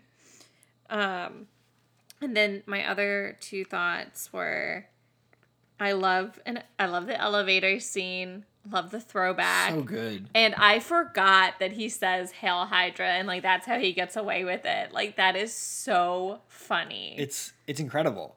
It's absolutely incredible, and like I love the the fact that like they don't they don't. I'm assuming. Well, actually, no. Captain America probably does return the stone to this timeline, like at that moment, like he fixes it. But to me, I'm like, there is at least a couple days in that universe where all of Hydra is like, Did you know? guys, what the fuck is going on? Like, who told, who let him in? Who gave him a membership card? I mean, they're probably happy. They're like, we need him on our side, but There's also like a, I, I am actually remembering something from one of the leaks, which again I did not look at until after I saw the movie. Well, after I saw the movie, where someone um, like basically gave like the, a cryptic tweet where it was like the elevator scene from the Winter Soldier gets revisited with like a, a evil twist, and it was just like, "Hail Hydra!" wink, and people were like, "What does it mean?" And because there was exactly that. yeah, and there was like this uh, comic moment where it was like revealed that there was like a evil version of Captain America who was in Hydra, and everybody hated it. Of course. Like of they were like they were like, "Fuck you, don't do this." And I think this was such like a fun way to like, kind of like give Poke a nod to that, that, yeah. but like. And yeah, it was just so funny. Like everyone's faces being like, "Wait, what?" Because it was not what I expected when when he got in the elevator. I thought we were just gonna get another fight. The second most startling thing to come out of this movie is when Loki leaves with the Tesseract. I was just like, OMG. Even though like I knew it was coming, it's still so like shocking. Yeah, like yeah, that that that's bad. It's bad, and we're very lucky that uh, honestly we The are lucky that the TVA. TVA existed because otherwise things would have been real messy. Um, one thing so going back to Tilda, one thing I think it's odd or strange. Uh, she says Strange is meant to be the best of us, which I think is a bonkers line because the whole plot of Doctor Strange is that he's almost always the worst of us, and only in a couple of timelines is he actually a good person. So her being like, I gave him the stone and like he's in charge because he's meant to be the best of us. Because when she thinks that he like gave it up. Mm-hmm. Yeah, I mean, I, I, I guess like Doctor Strange two kind of undoes some of it, but like, I- Like he's kind of the worst. but I think like, I think it kind of like colors the first one in a different light because like she's being like she is being difficult to him because he's being like an, a, an asshole and is like expecting so much. But like she has already traveled far enough to see that he gets some form of redemption. Obviously she's not around for all of it because she can't see past like her, Her death, death, yeah. but she sees enough to like know like oh yeah this guy like at this point in time like she doesn't know how it's gonna go maybe Well, I guess she, she, does, definitely doesn't. but like enough. that- Otherwise, she would just give him the stone. right? Unless she's just testing him to get him to think of the whole like putting it back. Yeah, I don't know. She's playing multiple levels. Yeah, we- But I just thought that was odd that like sh- she says that about him when like we know how easily he can turn into a dark strange. Yeah, yeah. I'm gonna just say that they hadn't. But that, that- was introduced in the first Doctor Strange. That's true. Like the whole book and stuff. Yeah, that's true. And him So- being like tempted by it. yeah, interesting. Okay.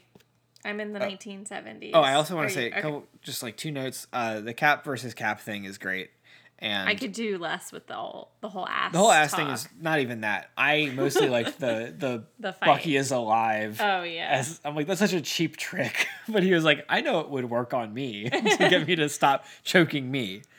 Also, uh, the fact that like they got Robert Redford to come back for this like little One-off, scene, I was yeah. like, what? I mean, I thought it was cool, just like more continuity with Captain America movies. Fun little tidbit. Instead of saying Bucky's alive, he should have been like, "Your mother's name is Sarah," and You used to wear newspaper in your shoes. How did you know that? yeah. No, a no, real no. Martha moment, you know. I guess I the only note that I have about the I mean okay yes sorry I can't let that slide by. Can you imagine if they like made a reference to that in this movie? People would never let it go. Um, I didn't have too many notes on the Thor part, but I think that was before New Jersey. Oh yeah, The I'm only- past Thor. The only bit that I had was just I was like Frigga's mom of the year. I know. Like she's just so cool. Actually, I think we come back to Thor at some point. Did I we? don't know. Okay, I don't. Remember. I just liked the moment where she was like I was raised by witches. Like Uh, you yeah. know, like I can see Could really use like- some more Frigga. yeah, like really great. And it, yeah, it makes me wish that Rene Russo got to like stay around for more of these, but like it's not like they would have had any use for her when Taika Waititi was directing anyway. So like she like really thrived in like the the tone of the, The first two Thor movies, world, even yeah. though like they weren't the greatest. I mean, maybe they could incorporate her in Loki, but that'd be cool. That actually that would be really cool. Uh, but yeah, so 1970s. after the failed attempt that resulted in Loki piecing out, they're like, oh, well, we know where we can find the Tesseract, and it's at some random army base in New Jersey. And yeah, this is this is really cool. I, I enjoy this scene very much. Also, they could have gotten Pym particles like in 2012 if they had gone to Pym's house. Shh. okay. Let it go. The the Pym particle thing I think is so weak. Like like right, that they only have so many. like yeah, like there's you could effectively manage to get an infinite supply if you knew where to go. yeah. And I think Scott would know where to go, but Scott's also kind of dumb sometimes. So Yeah. Whatever. they Um, needed a restriction. yeah. I just think like they do like a lot of really cool stuff here because Well, we get Stan Lee's last performance yep, in the is- 1970s, which I feel is very apt. yeah, totally on the money. Um, we it's also just really cool. Like we're seeing like this is the early days of Shield, which we haven't watched Agent Carter, so I think there's a bit of that in there. But like the only other bits that we've seen of this like period are like at the beginning of Ant Man, like we have like young Hank Pym and Peggy like having like that argument. Right. Yeah. because like yeah like you have this crew and like we know part like some of the people in the crew like we know howard stark is there we know peggy's there Yeah. They're kind of got- like in their heyday. So yeah like they're they're thriving we have young hank pym with like the hair um but i think is really interesting is that arnim zola is there we don't see him do we see him Yeah. Or they Or just mentioned. i think it. howard is like arnim and he's like calling out for him and that's like such a reveal in captain america winter soldier Right. is that they like were working with him and that is true i mean like operation paperclip was a real thing like they we hired nazi scientists because they're like oh you're good at your jobs like come Right. work for us and, And all will be forgiven. right and like the first avengers like deals so much with like shield is like super shady and Right. like nick fury is not like a paragon of morality like they're doing all sorts of fucked up stuff and yeah we're just like revisiting that idea Like it makes sense that they made the show Agent Carter out of this because it seems so good. I'm, I do want to watch it, but I know that it didn't really. It didn't get a good well, ending. yeah. I heard the first season is solid. I Yeah. personally, I feel like I could watch like the first season and be good to go. Um, and that Jarvis is from Agent Carter. Yeah, I was like, oh right, his driver's name is Jarvis. I like that little. Yeah. Um, I don't know how Tony got those 1970s looking glasses, Right. but whatever. They work for him. And I think that I was like, is there a bit with his like goatee? Like they kept making jokes about it. I'm like, are they just making fun of Robert Downey Jr. for having a goatee? Like it felt like an inside joke. Could be that. I also do think it's just like out of place in the 70s. Like he looks weird for It that. is, yeah, but, but- also possibly. Um, I like that Hank Pym still like just seems like an asshole. Oh, of course. He's Yeah. like, um, that's your job to deliver. Like yeah, like he is he's a dick. Like that is it is known. But what Um, is the thing that like what is it? Are we supposed to know what like that is? What the package is getting delivered? Yeah. No, I think Well, it's made up, but like No, I think he's probably just like working with like radioactive shit that's not safe to be uh, handled without proper PPE. We also have like the old Ant Man helmet, which is cool. oh, I didn't notice. it. Yeah, yeah. Okay, I have some questions. Shoot. So the whole thing is like Tony's kind of being elusive. He's like, I know the exact day and time because of this like thing that I know is gonna happen that like day.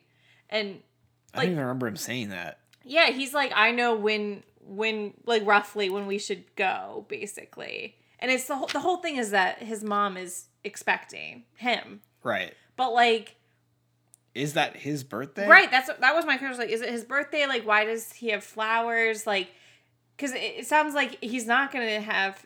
He's not gonna be born for a couple of months. So I was just like, what was the whole like? What were they alluding to there with like this whole like? Why did Tony pick this particular time to go? Like, when his dad was working there for a long time, like.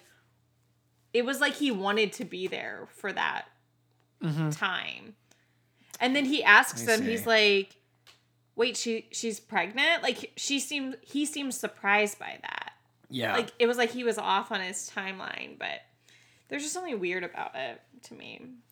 yeah, I don't I don't think there's like any one thing, but like people on Reddit are like he like he knows like his father like worked with Hank Pym. and- Right. And he knows like But there's more to it. It's something about him. Maybe he knows that his dad wasn't there when he was born, and so he's like he was at work. I don't know, something like that. Yeah, like I don't. Yeah, it's like he has he he has access to his dad's files and he knows about like the projects that they did and he knows he probably knows like at the times in history like where the Tesseract was like being worked on by Shield and when it wasn't. I don't know. I don't. Maybe like the dialogue was just kind of like wrong, but like I've never really. Yeah, I think he like literally just picked like a random date that I think he like literally just guessed. So he wasn't thinking about him being born at that time, but he was like, or being conceived, I guess. But so that's like what surprised him. Yeah, I think he was just thinking about like, oh, like when is the time like like right before I was born because like that's yeah, like he was able to like think about a couple things and I think he was just kind of lucky that they happened to be doing that research at the right time because otherwise they'd have been fucked. Yeah. Okay. Well, that doesn't really. I still feel like there was some something I felt like I was missing there, but that's fine. Yeah, I mean I I just don't think that there is like one specific thing. And I don't I don't know if that was the intent or not, but apparently the internet also agrees that it was just like a kind of a guess, an educated guess maybe, but yeah, not something like personal. But I did like that he resolved his daddy issues once and for all, Yeah. He needed that. Yeah, I just thought it was a really cool scene. and like forgave him basically. Yeah, I liked it. Yeah, I liked when Howard is like, "I hope I have a girl because maybe they, she wouldn't turn out like me," and I'm like, "No, don't say that." Even though Howard Stark is like not a not a great dad, but so goes. Yeah, and I think Tony did end up just like him. Uh, yeah, he absolutely did. Maybe a little bit better, but I mean, he's not a he's not an absentee father to Morgan. well, not yet, anyway. All right, are you ready to go to more, more, more, whatever? More more Morag. Well, Morag, is yeah, where that's where uh, Peter Quill is. No, Vor- Vormir. Vormir. Vormir. Yeah, well, we don't. We also yeah, Nebula and Rhodey go to Morag and they punch Peter Quill in the face, and uh, take it. easy peasy. Like like no problem. Well, except for except for Nebula. But everything else was easy. Uh, but yeah, we we go to Vormir, and unfortunately, because they killed the two, with the two people that went there before are now dead, they have no firsthand accounts of what kind of shit goes down over there. Right. The kind of the kind of con that Red Skull is pulling on everybody that pulls up to his doorstep. Even though they knew that Thanos and Gamora went there and only Thanos left, it was like, well, but only Nebula knew that. But she told them that, right? I thought she told the whole crew, like, she was like, that has to mean something. Like, Thanos and Gamora left, or they went yeah, there. but I don't know if she came back. reiterated that. I thought she did, but like Maybe either way, did, it doesn't right. matter because like they still have to go. Right. And for all that they knew, Thanos could have just killed Gamora because she wasn't down for the cause anymore. Seems like the type. You know that Natasha really died because they showed that shit. Uh huh. Yeah. Like it felt so permanent. blood on the ground. Like, yeah, they were not gonna. There, there's no guesswork, and they even like take the time later for Bruce to be like, "I tried, and like it didn't work to bring her back." Right. So, Yeah. which is just painful. It sucks. Um, raising your hand? What? I think you're raising your hand. I feel like I've jumped ahead in my notes though a bunch to like when they do snap when uh Well, I mean, Hulk because there's just there's not a lot of note taking to be done here because that's like the end of the time travel sequences. Black Widow dies, and then we are kind of like reckoning with that, and it's like a lot of time like like oh shit, like what are we gonna do now? And then just kind of like going ahead with I The- feel like the they move quickly. snap. They're like we we know what we have to do. yeah But so yeah, Bruce does it. But I one thing I thought they got that they I don't know if it makes sense, but I felt like the I could get rid of half the universe with the snap of my fingers. It's like a like a metaphor. Like it seems silly that you actually have to snap your fingers. I mean Do you know what I mean? Like it sounds like a saying. Yes, but you can't you can't betray the that's how the Infinity Gauntlet works, and I think that's so that's this is part of the charm of it. You know, it's it is inherently goofy, but if you're taking your inspiration from, we have that full panel comic page of the original one where he snaps his fingers, and you have like all these people around him being like, "Holy shit, he's actually gonna do it!" And then it's like snap, and it Yeah. is like so goofy, but it's like yeah, you It gotta do just it. feels very literal. it is it's extremely literal. I I think it's funny. But why does it take everyone so long to finally show up?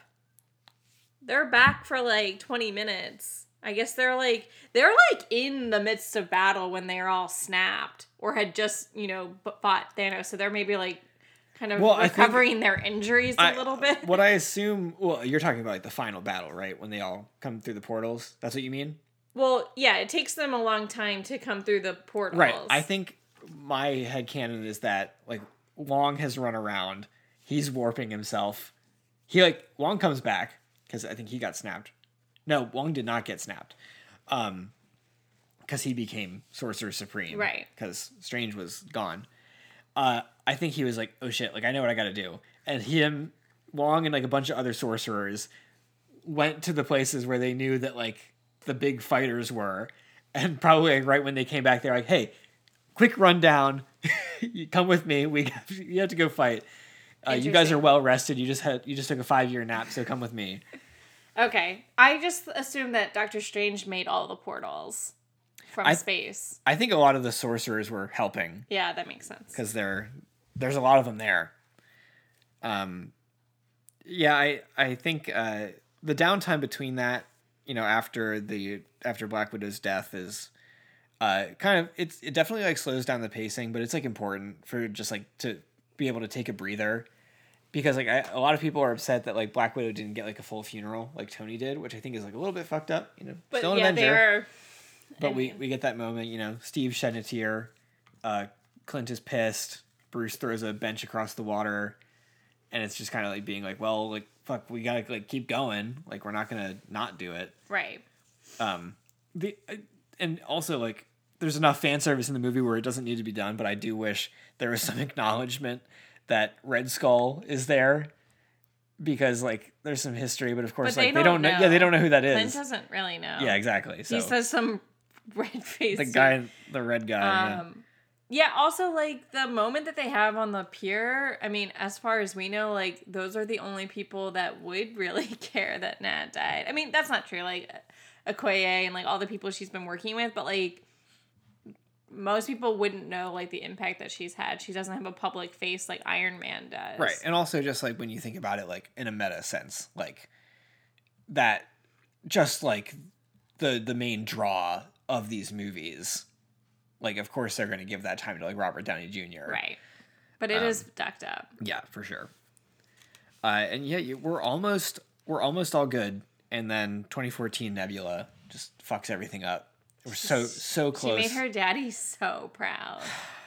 so disappointing. So disappointing. My favorite thing about Big T is how quickly he adapts and pivots coming into the future. Yeah. He's like so smart. Like They, like- he's like on top of it. Didn't they like make Pym particles basically? Like they, because that's how like they time travel forward. Is they like figure I think out they that just technology? took hers. Does she have? Oh, okay. Well, that would make sense. And they just bring the ship. I don't know how they bring the whole ship and do that, but like he figures it out. But I just mean like in coming into the future, he like kind of assesses like what's happening really Yeah. quickly and is like able to figure everything out. Like I'll just like kind of correct myself and be like, they have time to do this.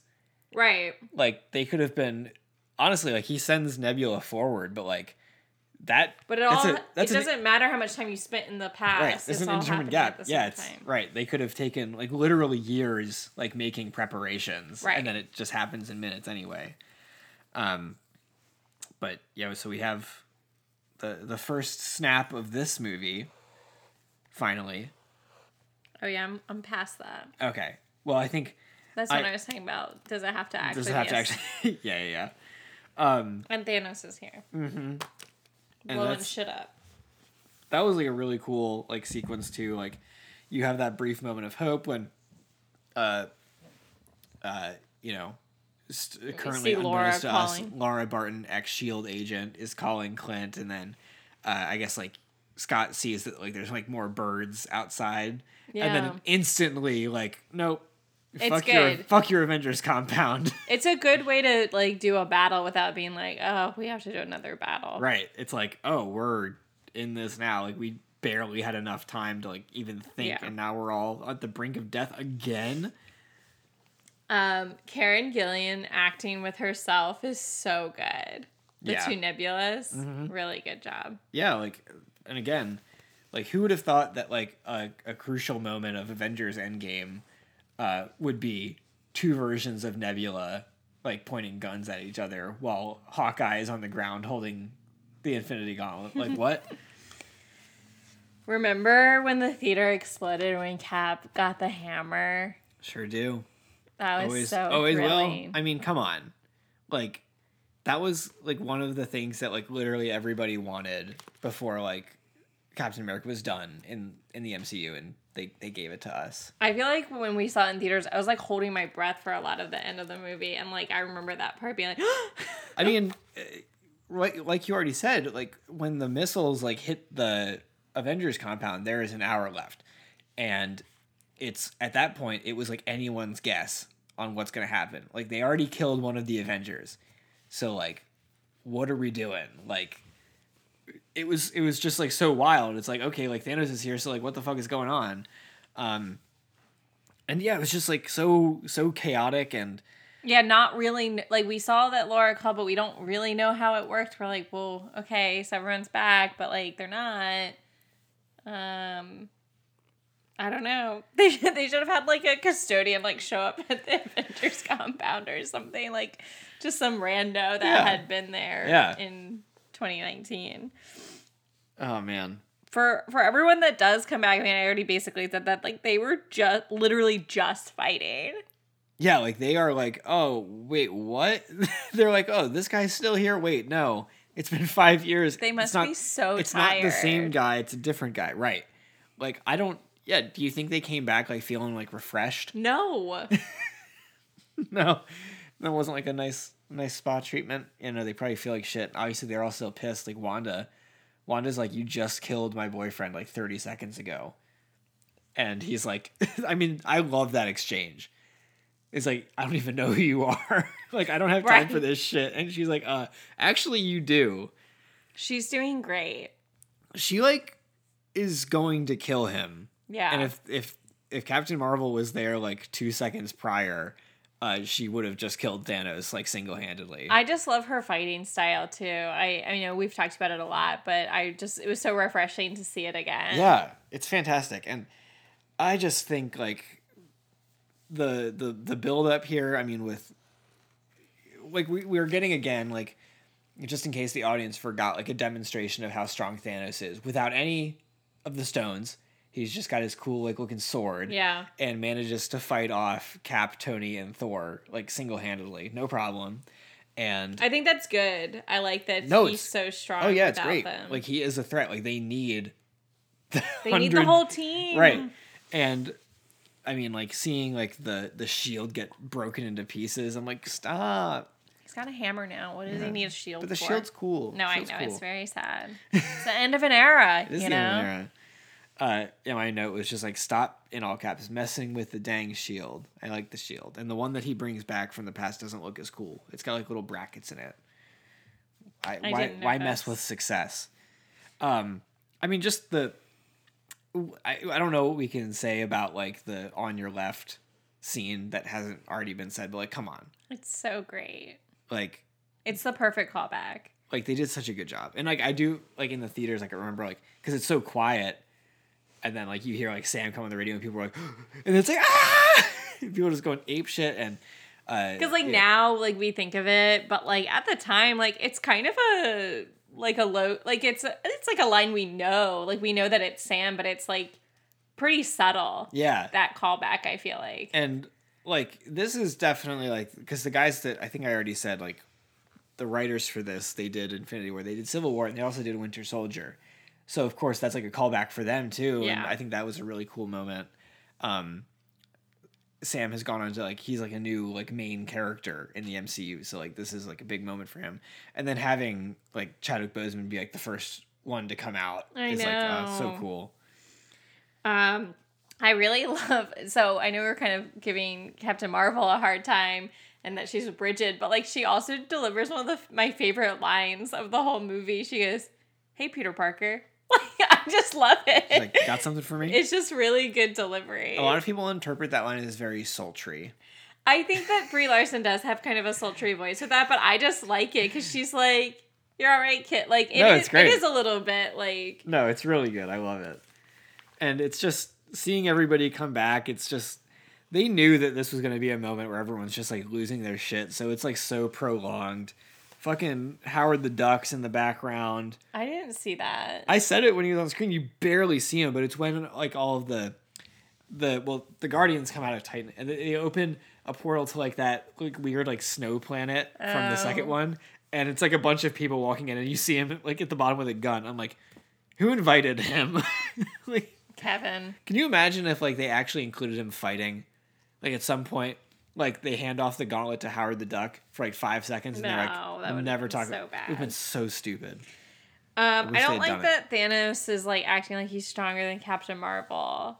Like he basically gets one up on her. What do you mean acting like it? It's that's like, I mean that was the whole No, thing. I mean like, he it like they sh- the- in the movie like they were like yeah he is. I'm like no but he's only not. only when he has a a power stone. No one. That's that's the only reason he does it. Like he like headbutts her and she like tanks it and she's like overpowering him and it's not until he takes the power stone out. No, but right before that he does knock her down. Oh well, yeah, but then she instantly is back I know, but still. I think she's just like very she's very durable. Um, I mean they just needed to be you know. She yeah she took out the ship, but he's he's a strong boy. Um, Big T's a tank. Big T also loves a good sit. you know, I saw something about a this. couple of times. Yeah, because he's like, "Hmm, like I'm just gonna sit here and wait. I And later, like after he's like losing, he like sits down. just take a load off Yes. for for life. I like the idea that he he thought it was cool that Doctor Strange did that in Infinity War. Like he like saw that happen too somehow, and he was like, "Oh shit! Like yeah, that's cool." Like let me let me do this. Just like sit and wait for for my enemies to approach me. It's, very intimidating. It's a very Voldemort ending with the dusting again. Totally. Absolutely. Another Harry Potter ref. I also just think like the sitting thing and like oh like go go bring the stones to me. It's like Yeah. he's so cocky. Yeah, He's but he like- sits when he dies too. Right. But before that it's just like oh yeah, like I got this. Go get the stones. I'm going to fucking kick their ass. yeah, like they're they're nothing. I'm I'm inevitable. I I beat them once, so I'm to do it again. that except, is- like- that's the confidence Harry has in uh, Prisoner of Azkaban. He's like, I know I can do the Patronus because I'd already done it. Yep. Yep. Parallels. Classic.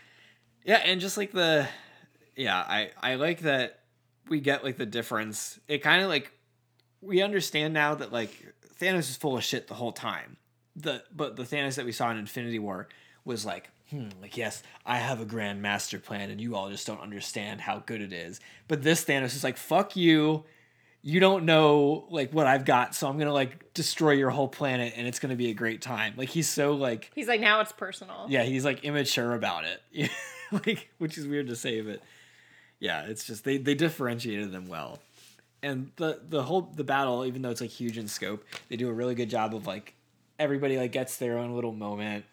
We're like hopping around and just like I think this is like what people talk about when they're like people are discussing the MCU and being like, I couldn't imagine a movie like this like when I was a kid reading comic books. It's like, yeah, we have Spider Man holding the Infinity Gauntlet, web swinging from Valkyrie riding a Pegasus, while like It is Star Lord and bananas. yeah, like it is super ridiculous. I gotta respect that the CGI for this was good. Oh yeah, like I don't even notice it. It- Like, it- it's- there's also so much happening. Right. yeah, like of course, there's probably stuff that I missed, but like I don't know what filming this is like with the CGI and all. Like it's just like there's so many moving parts. there's a uh, like the choreography of it. Yeah, like I don't know.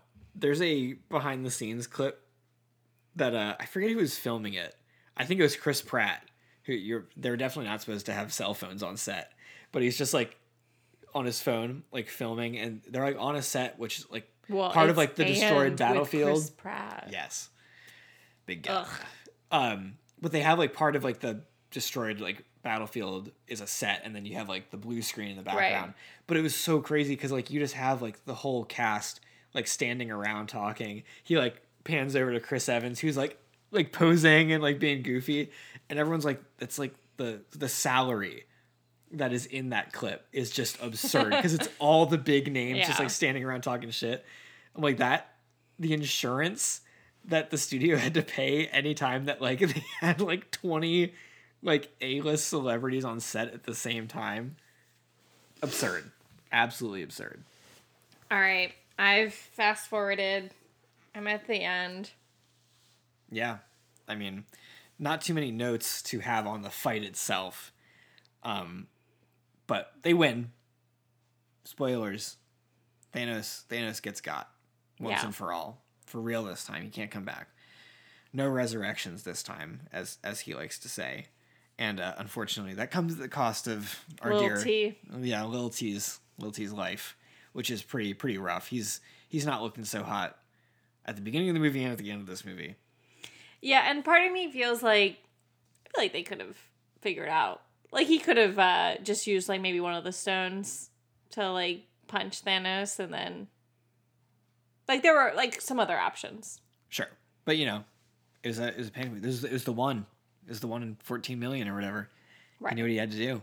I also like that moment, like when Doctor Strange is like, "If I tell you what's gonna happen, it's not gonna happen." Yeah, Like, yep. but then he does the line. He had, he had to do it. There's no like, there's on. no time for hesitation.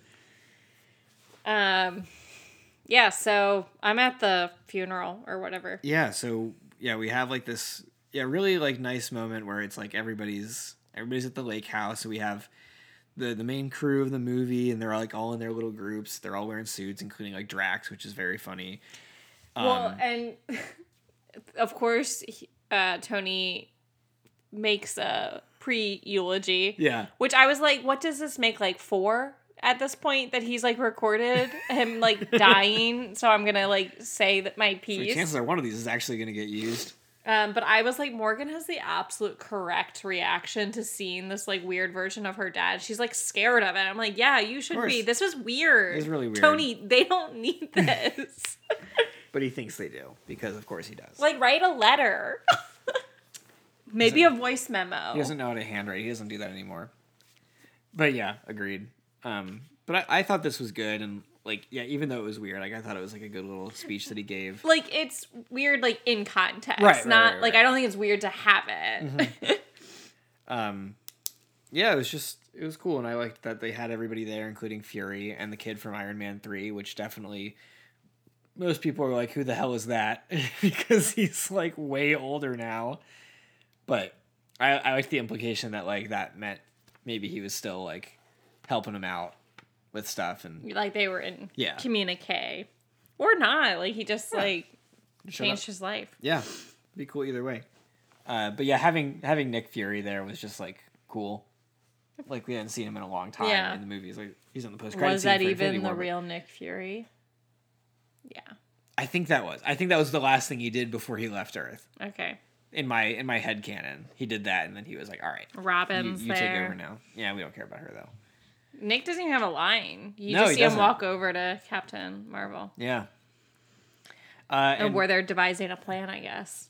Probably, and then yeah, the rest of the the ending we just like are kind of we're wrapping up stuff. we get the best Thor moment, in my opinion, of like the dick measuring contest between the two Chris's, Chris Hemsworth and Chris Pratt. like it was already good in Infinity War, and then It was really back. funny. It's like, no, of course you're the captain.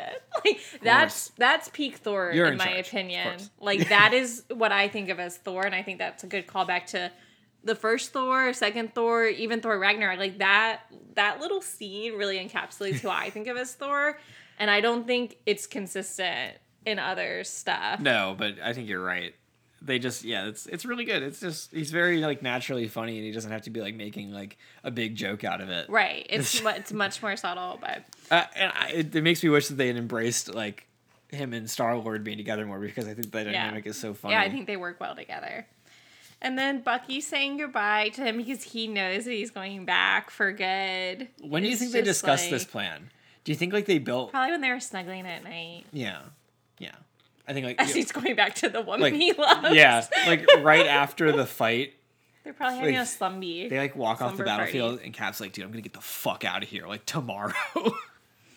I think they wait a couple of days to put the stones back. uh, yeah, yeah, yeah. I bet it is like at Tony's funeral where he's just like, I'm not coming back. Yeah. He's like, well, I'm going to come back, but I'm going to be looking like Joe Biden. He probably doesn't even tell him he's going to do that. You don't think? Because I don't think he knows that he's going to do that. Well, I guess I guess not. Yeah. Um, I guess he just kind of assumed he would die in the other timeline. Yeah, he doesn't like know what will happen. Yeah. But yeah, I thought this was really cool. I mean, it was just like very sweet and like I didn't want them to kill anybody really. I knew that people had to die. I was fine with Tony, but I was like, I like Captain America, and I liked his trilogy the best. I wanted him to come back, right? So he like a lot of people like point this out as like a moment of selfishness for Cap, and like not in a bad way. It's But just it like he's dedicated his entire life to like giving up on a He's semblance been of a a normal life. martyr for his whole life. Right. And now he's like, well, I have an opportunity to like live and it's not going to do anything bad, Right. so I'm going to take He's it. He's finally taking his own advice. Right. Exactly. And I think that's really cool. I know some people didn't like it because of that implication, but like, come on. He needed Nah, that. everyone was happy. And clearly him. Peggy was happy. And I really hope that like when he like went back, he was like just like told her. He's like, Yeah, I, I just came back in time to like live with you for the rest of my life. I think he isn't would that have romantic? To. I think he would have to explain it a yeah, little bit. Yeah, yeah. Um, Uh, yeah. And of course that he also like hands off his shield to Sam. Yes, And- very explicitly. Well, what I think is interesting was like how the the showrunners for Falcon and the Winter Soldier like grappled with that because people like interviewing them were definitely like he gave him the shield at the end of Endgame. So like why did we do all this stuff? Yes. And they I'm were just kind of like people. they hand waved it a little bit by being like, well, yes, like he gave him the shield, and like Sam did like accept it, like being like, I'll try my best. But then it kind of works for me that like he would have had like so much time after Endgame to like deliberate like do I really like want to do this? Like is this really like what I want to do? But I, I it was a stupid decision to give it to the government. But Definitely. like it I I think it's like they definitely like set it up on like a plate for him to just like take over from the jump, but I think it makes it more interesting for Sam's character they needed a little conflict going into that. because it was so much of it was like oh like am i the right person and like the like the race factor and like how the government like handles like the title and Well, yeah, we talk a lot about that in our er- very early episodes of Captain or falcon and the winter soldier Yeah. yeah that's also Captain Falcon. And talked a lot about the whole military complex of the MCU in general. So yeah check those out if you haven't like gone back to the yeah i think those were good episodes because there's there's a lot of depth to talk about there even regardless of your opinion on the quality of the show itself the themes we're great. what We're great. yeah yeah exactly All right, we're almost at the length of time of this movie, so let's uh, let's wrap it up. this is still shorter Big than our spider-man far from home episode I can't go back there. We never will. We never will. Uh, well, I think I'm very happy that we were able to do our, our two year timeline lining up with Endgame. Um, as we mentioned uh, last week, we will continue to go full circle with the MCU. We'll be watching uh, Far From, well, maybe not Far From Home again, uh, but Black Widow, Shang-Chi. So, but we'll get back to that in the future. We got some older Marvel stuff coming yeah, up we've soon, got though. some just general Marvel unaffiliated stuff, maybe like the Nick Fury movie, maybe some other stuff that we won't say. I'm gonna try to track down some of the uh, the unreleased Fantastic Four movie. From We'll have to 90s. figure out what our three year anniversary movie will be because you know we had Fantastic Four, we just had Endgame. You know what else have been we've been working towards? It's got to be something big. So if you got any ideas, let us know. I've got an idea. Oh, you do. All right, well, until next time, we'll leave you on a little cliffhanger. Oh, how exciting! And we are out, of, the, Superverse.